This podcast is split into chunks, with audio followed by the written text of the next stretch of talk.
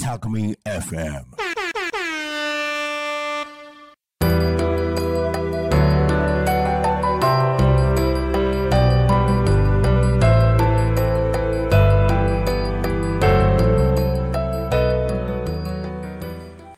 富山かなりのリカボンクラブ。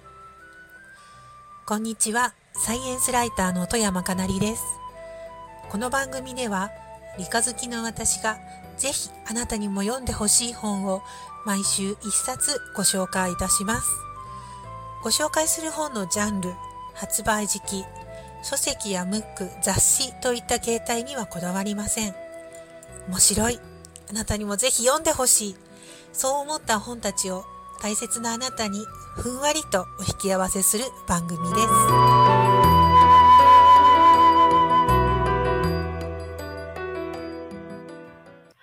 こんにちは、サイエンスライターの富山かなりです。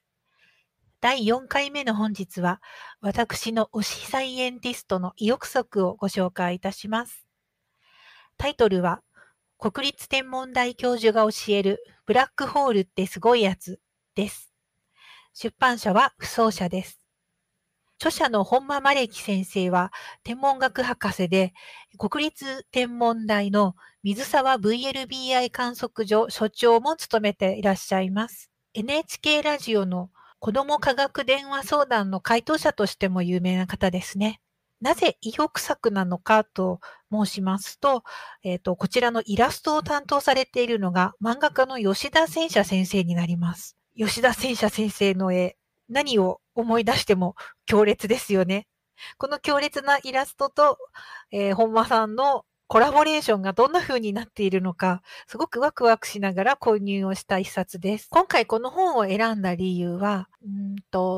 プライムタイムですね。皆さんが一番テレビを見ると思われている時間帯のニュースで、取り上げられることは少ないのですが、天文学の世界では着々と発見や新しい研究設備の建築なんかも進んでいます。特にですね、2023年5月、この収録、今5月なんですが、今月はアマチュア天文家が超新星爆発を捉えたというニュースがありました。爆発があったのは北斗七星の近くということで、私くらいの年代になるとね、主張性が見えたと言って騒ぎたい感じなんですが、2023年5月23日の段階で、ニュースによると12等級という明るさなのだそうです。これは小さな天体望遠鏡でも観測できる明るさなんですね。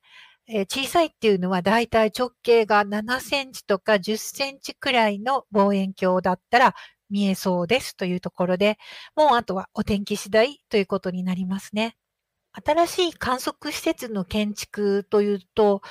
千葉県からはだいぶ離れた場所になるかなとは思うんですが、岐阜県神岡鉱山跡地に作られているスーパー神岡アンデ、こちらがハイパー神岡アンデになるとかね。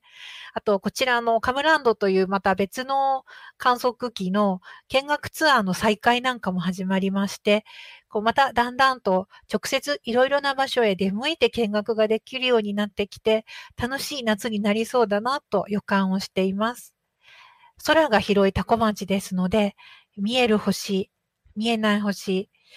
それから様々な宇宙の姿について考えるきっかけになったらいいなと思いましてご紹介しております。さて、この本のざっくりな紹介に入りましょうか。ですね、こちらは一番最後が他の先生方の書いた本も合わせて、もっとブラックホールや宇宙について知りたいよという方に対してのおすすめリストが出ています。このリストのページまで入れて全部で179ページあるんですが、オールカラーです。そしてこちらも小さいお子さんから楽しんでほしいということで、全ページに振り仮名が振ってあります。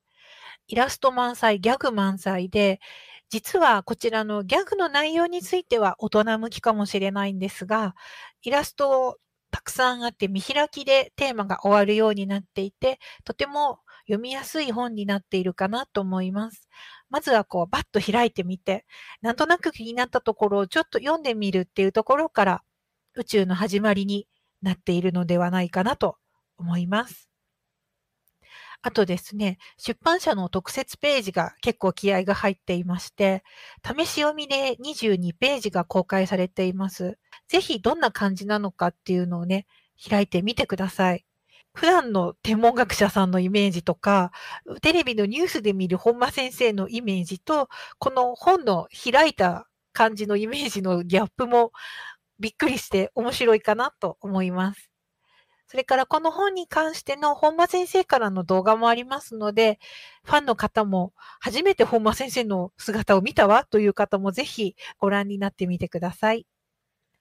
こちら読みやすく全4章構成になっています。第1章、奇跡すぎる宇宙の話。第2章、偶然すぎる地球の話。第3章、ありえないブラックホールの話。第4章、ロマンがありすぎる宇宙人の話。その他にコラムとして登場人物というのかな、登場キャラクター宇宙人の宇宙田くんの独り言というのが9話掲載されています。大事なところには線が引いてあったり、太い字で書いてあったり、こうなんか難しそうで全部読むのはちょっとなぁと思っても、とりあえず太字とマーカーを拾っていくとお話の内容わかるようになっているので、まずはそんなに怖がらないで、漫画を読むような感じでページを開いてみるのがいいのかなと思います。それでは今日の128ページのお時間です。今日の128ページは、ブラックホールの重さがテーマのページになりました。タイトルは、ブラックホールには軽量級と重量級があるという話です。なんとなくね、ひとまとまりで、ブラックホール、はいはい、吸い込むやつね、と言いそうなのですが、実はそれにも大きく分けると2つ、重さによってどうやら性質が違うらしいというところまでが分かっているというお話でした。ただし、その小さい方のブラックホールはこういう流れでできて、こんな風になるんだねっていうのが、まず間違いないだろうという説があるのですが、超重量級のブラックホールはまだ分かっていないというふうに書かれています。特に、ブラックホールのサイズによってどうやら吸い込まれ方にも違いがあるらしいということで、片道切符とはなりますが、ぜひこれを聞いている良い子の皆さんが大きくなったとき、誰か勇気を持って飛び込んでみて、できれば実況など、実況は無理かな、電波が出てこないかな、片道切符ですが、行ってみたいような気がする不思議な場所ですね。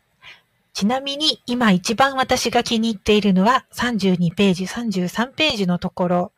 ビッグバンという名前が悪口から始まったというエピソードです。さて、2019年4月に発表されたブラックホールの写真ね、こちら世界中何百人もの科学者の方が協力し合って、観測して、計算して、確認をして作られたものになります。天文学は大昔からもう国境を越えて、協力関係を築いて、信頼関係の下で研究が進められています。関わっている皆さん、良きライバルであり、良き仲間なんですよね。今も世界中いろいろありますし、いい話は自分のところだけで囲っておきたいって、ついつい人間思ってしまうものですが、まずは天文学者の方から、どうやったら他の国の方ととか、どうやったら他の文化の方とうまく仕事を進めていけるのか、聞いてみたいなと思ったりもしています。それでは来週の予告です。来週は春はあけぼので有名な枕草子を取り上げます。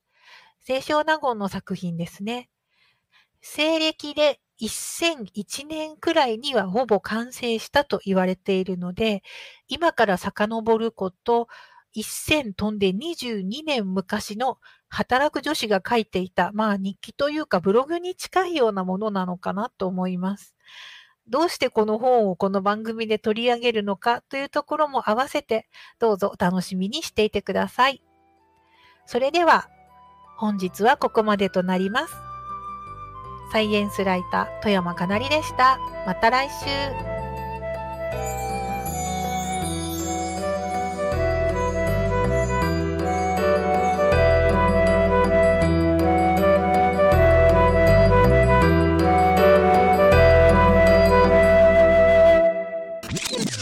たくみ FM。